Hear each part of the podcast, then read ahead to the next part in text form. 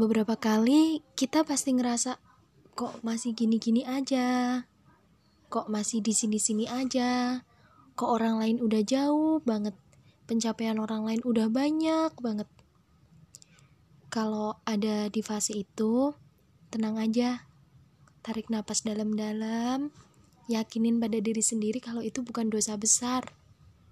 Ketinggalan bukan berarti nggak akan sukses kan?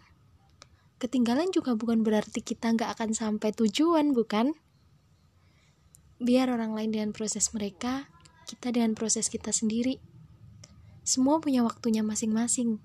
Semua punya porsi dan jatah suksesnya masing-masing. Nikmatin aja proses kita. Jalan pelan-pelan. Pasti sampai kok ke tujuan. Kayak sepeda, kayu aja terus biar tetap seimbang. Nanti juga sampai. Buat kamu, Semangat ya!